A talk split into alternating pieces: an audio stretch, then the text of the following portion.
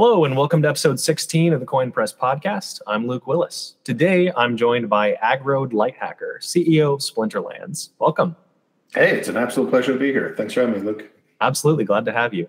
So, today we're talking about accessibility of blockchain gaming, play to earn, and of course, Splinterlands. So, uh, Agroad or Aggie, uh, can you explain a little bit to people listening what is Splinterlands?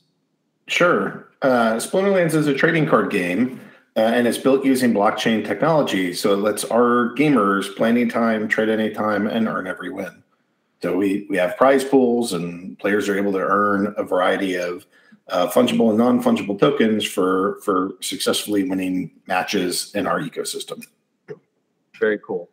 Yeah, and and Splinterlands, I believe, is the uh, most popular play to earn game on blockchain today. Is that still correct?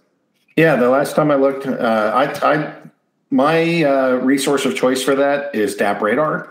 Okay. And last time I looked at DappRadar, we were sitting over 500,000 daily active accounts playing, and our nearest competitor was Alien Worlds, and they were somewhere down in the 300,000. So we're we're up there by quite a bit. Nice. Um, yeah, I mean, so I guess what do you think is really the um, the competitive edge you have that really attracts people to to the game? Do you think it's the gameplay? Do you think it's the the cost to play? Since you know it's fairly cheap to get started, or I'm just curious what your take is there. Um, so when we design our games, we design our games around three core aspects. We want community, we want game mechanics, and economy. Those are the the three areas that we build around. So for community, we have a Discord with over 100,000 people in it and it's active. I mean, people are talking in that thing all the freaking time, uh, complaining about this rule set, that thing not happening enough, price of that card too high, price of that too low, whatever. They're they're just talking about this thing all the time. But it's like a full community of people that you can engage with, communicate with, that are crypto literate, savvy, and gamers. So it's it's a really good match for for people that are into this kind of thing. It's a great community. Uh, for for the economy, you know, we've we've I can't tell you. Like I get I get a bunch of these emails. I get I get sent pictures of I get uh, two of my favorites. I got sent a picture of a bed, and the guy said, "I'm no longer sleeping on the floor thanks to this game. Thanks for making it." Uh, I had another one where the guy was like showing me the side of his house in the middle of the Philippines, being like, "If you see all this work getting done, it's because of Splinterlands that I'm able to afford this." Um, but on the on the other end, I've had people email me and say like, "Hey, dude, I'm a I'm a millionaire now. Thank you for this. I've never had this kind of fortune before, uh, and it's because of Splinterlands. Thank you so much. I'm really grateful. P.S. Please write tax software." Um, so you know, uh, my goal on the economy side is to make sure that from the smallest minnow to the biggest whale, there's an opportunity in this game that if you are an active, smart participant, that there's ways for you to earn. Uh, and then the the other piece, and I think this is a big one, and, and probably one of the differentiators for us is really just the um, the gameplay. Yeah, you know, this is not grind to earn. This is not click to win. This is not, you know, this is a strategy game, and it's a fast paced strategy game. Uh, but it's really good. You know, there's there's a lot of uh, a lot of ways that the rules tweak and it's competitive. So you're always battling against somebody else to earn these prizes. We do tournaments with hundreds, if not you know, over a thousand people in them. You know, this is not like a cash lottery. This is, you know, the people that are that are skilled earn. And and I think, you know, I, I just had a guild. We, we do uh, our own town halls or AMAs every week. And I just had a guild come on that was just like so adamant of like we play in all of these spaces and like above everybody else, Splinterlands is really the most like rich gameplay out of any of these things. We're not grind to earn, we're play to earn. I think that's a big differentiator for us. Yeah. Yeah, I think so too. Um, I mean, I've, I've played a fair bit of Magic the Gathering and Hearthstone. And so it's a pretty easy connection to what you're doing with, um, with Splinterlands. So it's cool. I think the, the gameplay, I mean, so if you're familiar with blockchain, yeah, that's reflected in our audience. That exact sentiment of like, you know, the the most common thing that you hear is not going to be like, "Well, I worked at Morgan Stanley for three years back in the late 2015." Right. You know, no, no, they all say I was on the Magic Pro Tour from 2009 to 2012. Ever like it seems like everybody in our Discord has some kind of like professional card game experience. I mean, not all of them, obviously, but it's sure. like that's a that's a really repetitive theme So um, that's our audience. Our audience is like hardcore gamer nerds that love this stuff and that who happen to find their way to crypto too. That's awesome. Yeah, I mean that's a so that's a fairly small segment of humanity, right? People who played uh, card games hardcore and now are also interested in crypto. Obviously, that's yeah, growing. It's not as bad as you might think. I mean, like Hearthstone had I don't know if it's current or at its peak, but something like 3.5 million daily active users.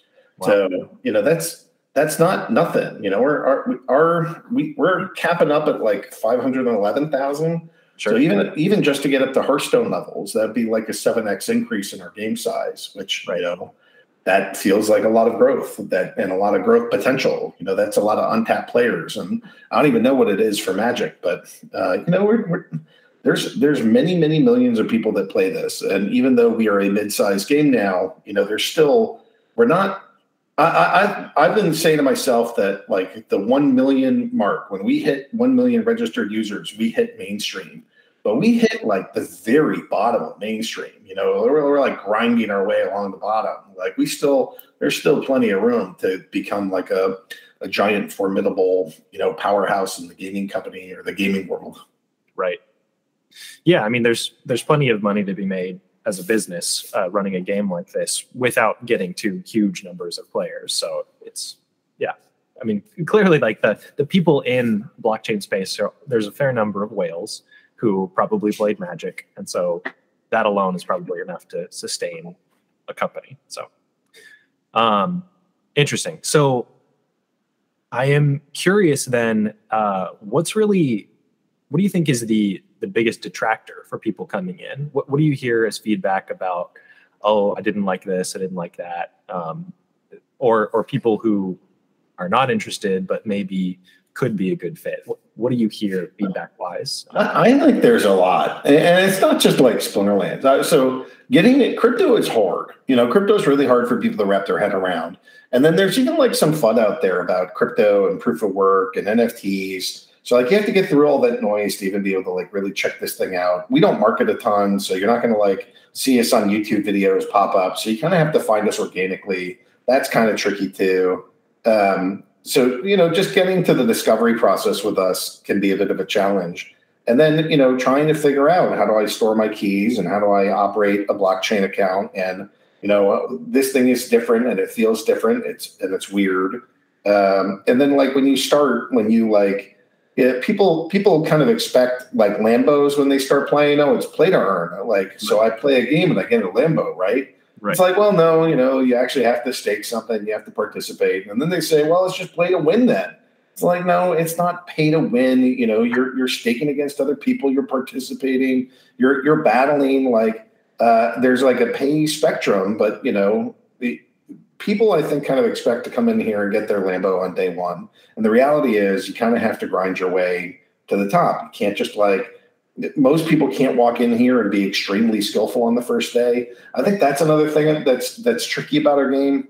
You know, I, I want to get into making some more like casual games or hyper casual games because I feel like uh, you know, our, our company mission is to onboard as many people to crypto as possible. It's not, you know, we, we make a bunch of money while doing that, but our number one goal is not money generation. Our number one goal is getting normies into crypto. And so when you get into Splinterlands, Splinterlands is a really rich game. I mean, it's a really sophisticated, tricky card game. You know, they're like the the the the players will tell you it's hard to win, it's hard to battle, it's hard to make it all the way up into champion, it's hard to get the right cards. Like there's this whole mechanism of this thing that is tricky. I mean, that's part of what makes it so amazing and so uh, robust and and reliable and like why so many people choose to participate here. But that all of that is also friction too. So like the more complicated we make things like really it gets a lot more interesting but then you know your your like onboarding pathway gets higher. So part of what we're thinking about doing is in addition to having games like splinterlands we really want to make some like hyper casual games that are just like all right you know how do i get a, how do i get a blockchain account? How do i store keys? How do i and like take even some of the playing back down to like, all right, let's just play match three games, you know, Candy Crush style stuff. Let's just go do, let's do not brainless activity, but like way lower cognitive load to get started. You don't need to spend three months trying to figure out how to be a really good Candy Crush player. You know, right. like Um, so I don't know. That's that's that's some of our focus of you know when I think about what are the the tricks and troubles with this, it's that blockchain's hard. Uh, and getting here can be hard and tricky. And then sticking with the motivation when you only have like a dollar staked is hard. All of that is is is what makes this ecosystem weird and unique. Uh, and and managing people's expectations of no, you don't get a Lambo on your first day when you bought like two cards. Right. It, it takes a little bit more stake and a little more skill and a little more time to start um, to start finding your way of how you earn. But that said, like as far as I can tell, at, at various points we've generated something like three dozen millionaires. So you know, I, I, I don't know how many millionaires like Hearthstone generated. In fact, I've never heard anybody talk about that or Magic for that matter. So um, so that that to me is a little different, especially for our you know relatively new company. I think that's quite a milestone. You know, and there's like tons of free to play games company out there. You know, I don't know how many times somebody, you know, m- most of the time when you go and look at like the studies that happen, that if you make a purchase in a free to play game company, you're like uh, 54 or 60 percent say I regret having made that purchase. Mm-hmm. And in, in blockchain and gaming over here, you know, most of the guys are uh, lamenting I should have bought more. so uh, it's it's a nice delta compared to what I've seen in sort of our stepsister industries. Yeah, that's interesting. Because yeah, it's it's very much um, you if you're playing a game that doesn't have a blockchain backing it, if you spend a whole lot of time or a lot of money on the game, and eventually you decide I don't want to play this anymore, that money's just gone. Yeah, wasted, all yeah. wasted. But with Splinterlands or any other game that's on blockchain, you can take everything you built up and go sell it and move over to some other game. And yeah, my my part my partner has a line about that that he likes of uh, you know what, the funniest comment he he hears is I'm so sick of this game. I'm leaving. And as I'm leaving I'm only making a small profit. And, and we're just like well you know that that entire sentence is amazing. The fact that you can leave, the fact that like it might not be the perfect fit for you, the fact that you can leave with a profit on your cards or what you bought, like every single part of that is like, you know, we wish that people wouldn't leave, but we freaking nailed it as a company in terms of helping people get to that spot where they have asset ownership and they can make decisions around what they're going to do with their cards and and their uh, collection. You know that that's up to them, and the fact that you know they can leave having earned or having uh, gotten some card appreciation or whatever. Like all that's pretty awesome. Yeah, absolutely. So, um, let's talk a little bit about the the Summoner Spellbook. Your uh, so this is your the way to bring on new players when they officially start playing and earning cards. Um, it's ten bucks, and then you're you're decentralized at that point. You own what you what you get. You get your NFTs, you get your uh, crystals and everything, and it all winds up in your wallet. Um, how many? I, I'm curious. What your what's your conversion rate of people like playing a sample game and then eventually getting the the spell book and actually becoming a member of the community?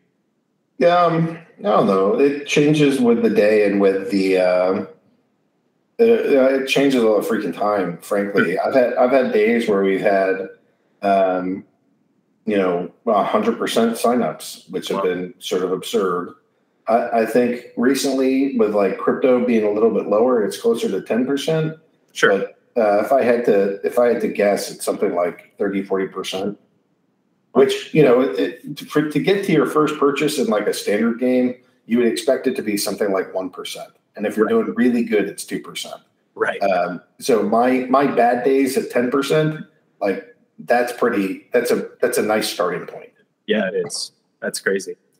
Um, interesting. So if you're not paying terribly much attention to to conversion, what metrics are are interesting to you when you're looking at players and trying to figure out where to devote your effort that sort of thing. Yeah, don't get me wrong. The things that are, it, it, it's just, it's a weird industry where the numbers go up and down, and that we're in. Uh, I think that there's parts of this market cycle that are much bigger than what we do. You know, we're kind of like um, a little small sailboat in the middle of an ocean in a hurricane. And being like, yeah, what we do can matter, but like, you know, the giant tidal waves and the gale winds are more of an indicator of what's around us than just like what we can do in our dinghy. You know, I like that's that's a little self-deprecating for this company, but hopefully it, it just it's just meant to impart that like there's much bigger market forces at play than just us, and those market forces really impact what happens to our business. Um, so we are we are driven as much by like the price of Bitcoin as almost anything else that's out there. Right. Um, and you know we do our best to to grow. So that just kind of gives a little bit of context. But the the other piece to this is like when we're the the KPIs that I measure the most are like the key performance indicators, the things that I I really think are essential. We are looking at like just how many new player signups do we get, and then I'm wondering, um, you know, what's what's my what's my retention on those people, and then how much are is each player spending? You know that those are kind of the metrics that you know new lifeblood, lifeblood sticking around, and and then the, how does that equate into money? You know, sure. those are the things that I need to be able to run this business. You know, that doesn't mean that like, you know, on, on some levels you have to be kind of cold and calculating and just be like, tell me about the financials of this business. But you know, like uh, I, I, I would be very surprised if uh, the guys that are like the hardcore players say that's all Aggie cares about. But th- those are the things that I monitor for the success and health of the business. Gotcha. Okay, very cool. Um, yeah, I mean, th- there's definitely obviously the game matters too, right? It's not all money. Um, but yeah, it, it's interesting because when you bring in crypto, you have to look at both, right? Because it's the economy aspect. That was one of your your three legs of the stool, right? Um, cool. All right. So let's see. So you mentioned that blockchain is uh, complicated, right? And so that's probably one of the biggest sources of, um, I guess, friction for people coming in. They need to understand, at least at a rudimentary level, what they're getting themselves into. And so I'm curious how you tackle that. I know you're on the the Hive blockchain. Um, can you speak a little more about why that is and, and why you think that's a good choice for uh, for this specific game and, and, and really how you ended up there? Yeah. So back in 2018, when we started our project, there were very limited options for blockchains, very limited uh, successful dApps, really not any. so we, uh, oops, sorry. So we, we were trying to go figure all this stuff out. And, um, you know, so we're having, we're having this meeting uh, when we're, when we're starting the game and we're looking at CryptoKitties kind of explode um, um, the Ethereum blockchain. Right. And so we we said a couple of things. We said NFTs are amazing, uh, but they need utility, and we really shouldn't build it on Ethereum. So okay. for years, people kept asking us questions like, "Why didn't you idiots build this on Ethereum?" They didn't say it like that, but that's kind of their their main question. Um, and we probably would have made more cash faster had we done that. Right. But you know, our our mission as a business is not make as much cash as possible, uh, or at least it's not in the very short term. the The question to us is how do we build a mainstream application? And it was evidence to us, uh, particularly because of the gas fees on Ethereum, that that wouldn't be sustainable even back in 2018, and that the scalability of the Ethereum blockchain for mainstream gaming projects was not was going to be an issue as well. Gotcha. Okay. Um, and you think that gas fees are probably the the main reason for that? Oh yeah. Okay. Um, yeah, because it also you know you you're the, the show is a bit about accessibility. So let's talk about accessibility when you have to own crypto to start. Right. Right. Now you have to go to you have to go to Coinbase. You have to go get Ethereum. You have to uh, and when working with Coinbase, you probably have to give a bunch of your bank info, which is not pleasant. Then you have to download MetaMask, and then you have to transfer your funds from uh, Coinbase to MetaMask, right. to then log in to make your first purchase, which is going to have like $120 to $200 of gas fee put into that, so you can go purchase this smart contract NFT uh, object in a game, uh, and it might not even go through. So that's your that's your starting point, and that, and to me, that is not a user friendly starting point. So uh, when I'm looking at uh, blockchains that we like, you know, we really like um, things that don't have gas fees. Right. Uh, and that's that's not the prevalent way that things are done. The prevalent way that things are done is well, if you want to if you want to use the chain, you better pay. But I, I, I think that ends up being extremely limiting, and uh, and that's not a very good user experience. So that's one of the reasons that we're on Hive is like you know we we can manage it so that you can uh, put in a username and a password and swipe a credit card, and you're you're good to go from right that point on. Right. And that that's been advantageous to us. That's good. Um, I'm curious. So that was 2018 when you when you landed on Hive. Now you're you're looking at building additional games, maybe some more casual games. Um, what other are you all in on Hive, or are you looking at other chains as well? I mean, we'll look at other chains. They gotta they gotta make sense. Um, Right. You know, the key criteria is fast block times um, and no gas fees. I mean, those are those are really the two big ones because if you have slow, like imagine you play a game and you don't know until like ten minutes later whether you won or lost. Like Right. that's that's not very good for a, a gaming system. So you need fast block times. Um, you know, I, I I don't think you need hyper fast ones. So maybe that's just because of the type of game that I run, but like, um, you know, Hive, Hive being at three seconds is about right. Because if I go and I load like CNN or MSNBC or, Fox or any other kind of like mainstream news website, it's going to take me like three to five seconds to load.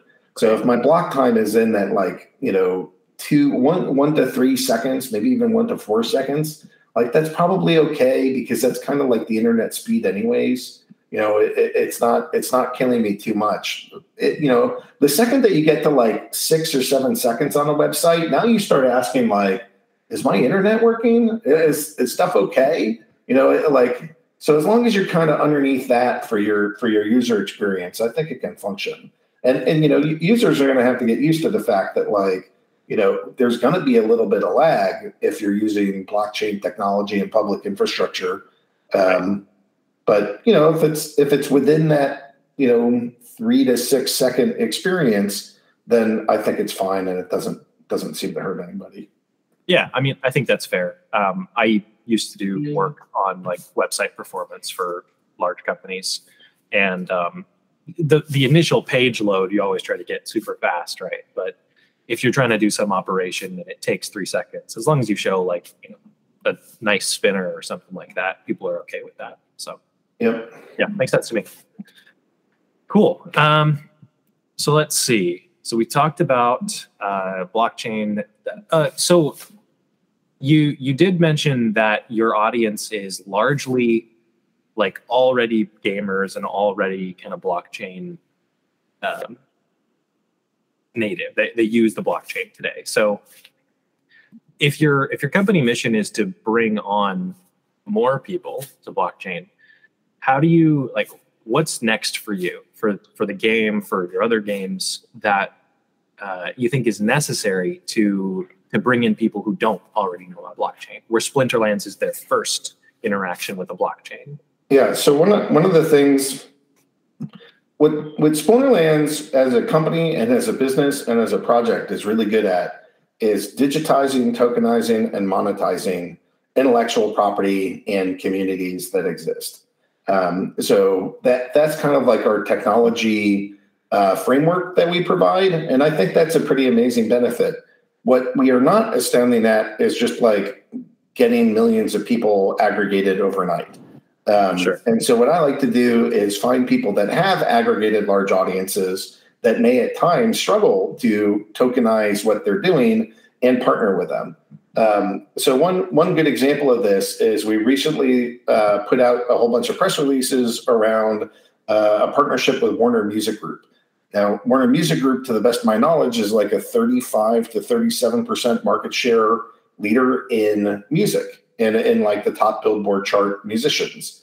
Um, and if you start rattling off famous bands, you basically have a one in three chance that they're managed by uh, Warner. And so Gotcha. we're we're putting out uh, content with them. We haven't been too too specific about what that's going to look like, um, but you know we what I think is the appeal they're trying to get into to Web 3.0 and blockchain, and we're trying to to get groups that have already aggregated large user bases and have you know loyal uh, consumers, loyal fans, loyal people that we can kind of like pull into our ecosystem. And I think that there's a there's a nice marriage of these two companies there. Gotcha. Um, so national brands. That's my that's my answer. Get the biggest freaking brands and the biggest freaking um, influencers and stars and whatever else that we can do, and build partnerships with them. And um, and I think as we do that, we can help them get more money, and they can help us get more audience, and that's a pretty sweet trade. Interesting. Um, it seems like that would be a natural fit for like esports, right? Yep. Yeah, we have a we have a whole esports division that we're doing our best to boot up. You know, we've given away something like five million dollars in tournaments. Nice. So, um, so come play tournaments with us. Come earn a whole bunch of money and uh, join our esports scene. Yeah, yeah. I mean, I, I think the really the differentiator for play to earn games on blockchain is you don't have to be in the esports circuit to make money off this. You can be a smaller player and still walk away with profit. So it's cool. Um, so let's see the the three. You mentioned the three legs at the beginning. I'm trying to remember what they were. There was economy, community, and game mechanics. Got it. Okay. So for the the economy aspect, uh, obviously Splinterlands has NFTs for the cards, um, as well as I believe, two currencies. Yep, right? that's right. You're doing um, great. Thanks. Um, so, uh, what led to to that decision? Why two currencies? What um, what do you think was the most important part of designing the economy where you ended up where you are today with the different tokens? Yeah, I mean, this thing, this thing, we've we've really had to like figure out a lot of what we're doing as we're going because uh, there's not a playbook. There's not a playbook of like how to do play to earn. Honestly, I think we're writing it. Um, right. So one of the pieces is we wanted something fairly stable that users could use. Well, first off, we needed we needed some kind of prize that players could earn. So dark energy crystals was originally introduced as a prize so that players could earn it. Um, sure. and, at, and at first we thought, oh, maybe this will be something that appreciates in value over time.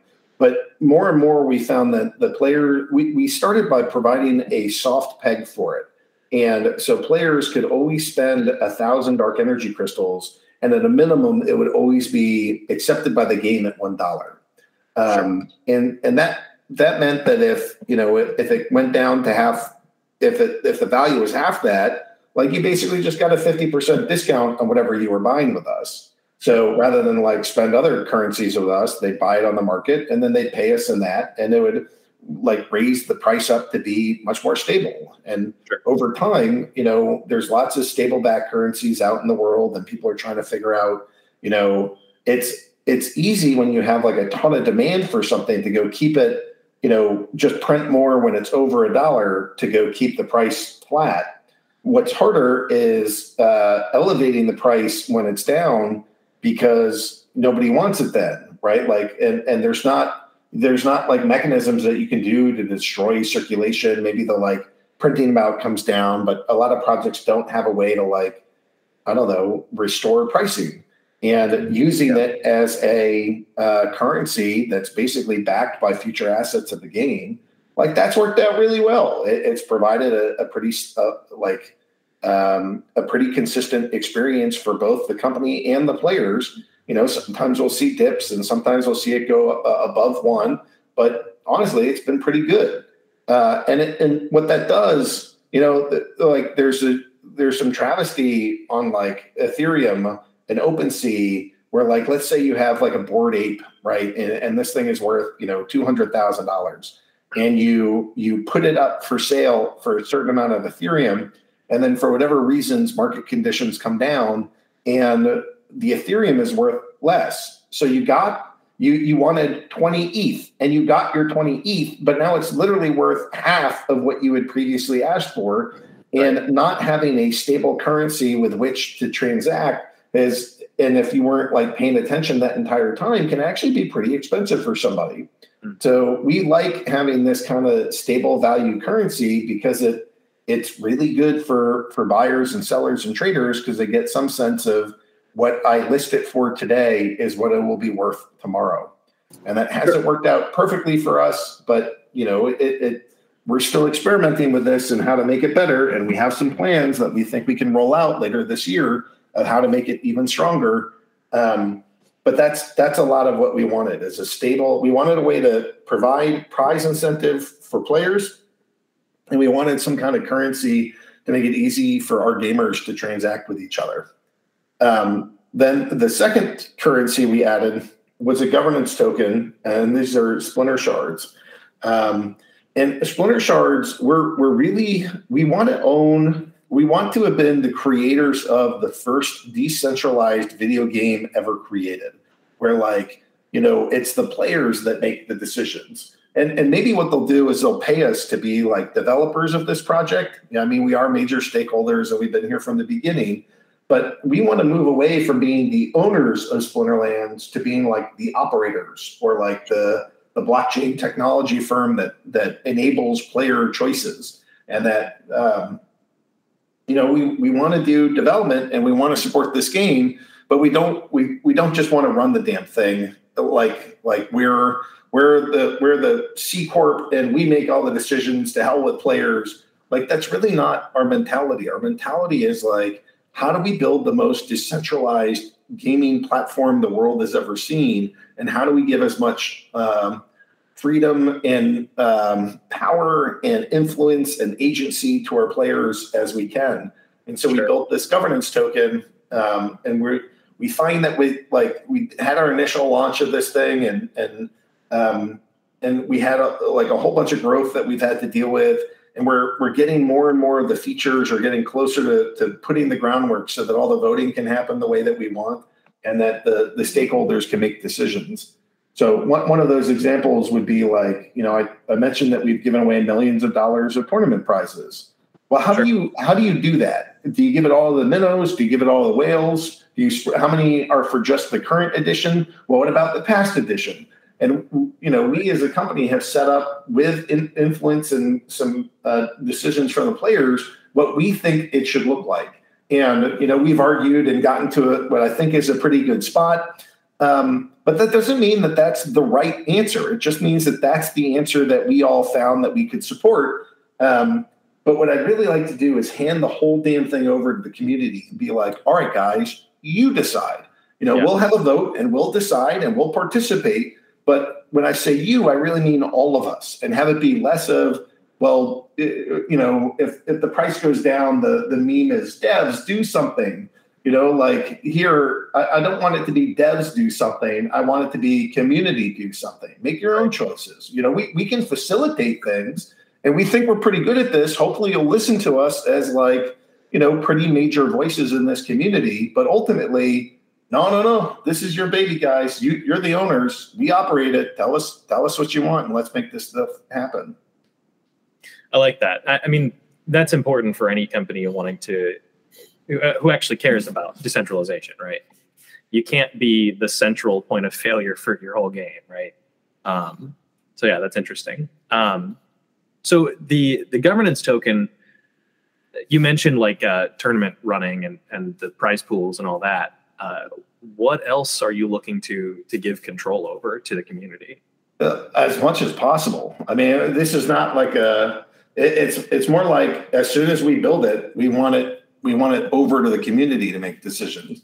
So another example would be like uh, some of the stats on the cards. Sometimes the players complain that a card is too powerful or too weak.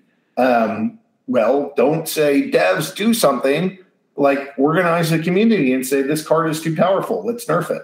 Sure. And then get a community vote to say, okay, let's nerf it.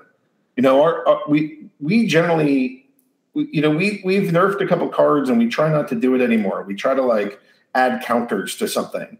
Right. But you know, if the players want certain rules changed or certain aspects of this, like when when the entire system is is spun up the way we want, you know the the players get to make every single choice about the rules right. and it's sort of like you know in, anywhere in the game where it says it does this much damage you know, make that more of like a variable. You know, make it so that the the players are like it does X damage. Well, I want it to do Y damage because I think that's more fair and more consistent.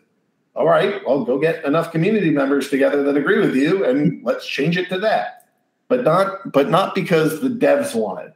The devs wanting something is not an appropriate answer for a big community project like this. Right. You know, like we might we might spot things and we might have feedback and we should be leaders in this because we're we're so invested and we put in years and years into this thing and it's our full-time gig. But it, it shouldn't just be us. This should be a community decision of how like literally every single part of the code runs. And you know we want other people running the the core nodes of how this game operates and we want the like um, we want a consensus algorithm that allows our community to make changes to every single piece of this software and hopefully the community kicks out dumb ideas and we don't just get violated by bad actors. I don't think that we will, but you know that's that's one of the dangers when you hand something over entirely to the community. But on the plus side, you know there's so much more ownership. There's so much more agency. There's so much more of like the players taking control for themselves that happens when we do this. And and I'm really excited for for that aspect and watching how that plays out. Very cool. No, that's great. Um, awesome. Well, we're approaching uh, the end of the time here. Uh, I, I did want to ask when it comes to the gameplay and the the strategic elements and, where uh, just you know the way the game plays. Um, what was your your main inspiration for the way you built it? Because obviously yeah, I mean, there's, there's constraints, right? But I'm curious how you got to where you are. Um, I think one of the, uh, there's a couple practical things and a couple realistic things, um, or just like what what was on the ground at the time, and and some of that was strategic. So like you know, Hearthstone is an amazing game put out by Blizzard, which is one of like you know the most amazing video game companies that's been created ever, and like competing directly against that seemed kind of like a dumb idea right? Like there there is a version that I would say is a is a Hearthstone clone built on blockchain, and it's clunkier, it's not as fun, it's not as easy, and it has a really small audience. And like, okay, well, that's probably not the best project. They even had people that were like senior VPs from that world and raised a bunch of money from that world, and it hasn't it hasn't been remarkably successful because it's really hard to out Hearthstone Hearthstone when using blockchain like right. that, just all of that was kind of a non-starter to us. So we wanted to make my my goal was to make something where you look at it and you say, I know what that is. It's a trading card game. And then you start playing it and you're like, this doesn't operate like anything else I played before. And that that was the goal. So uh, with that, we we decided we wanted these kind of like asynchronous matches where like the rule set would decide the outcome.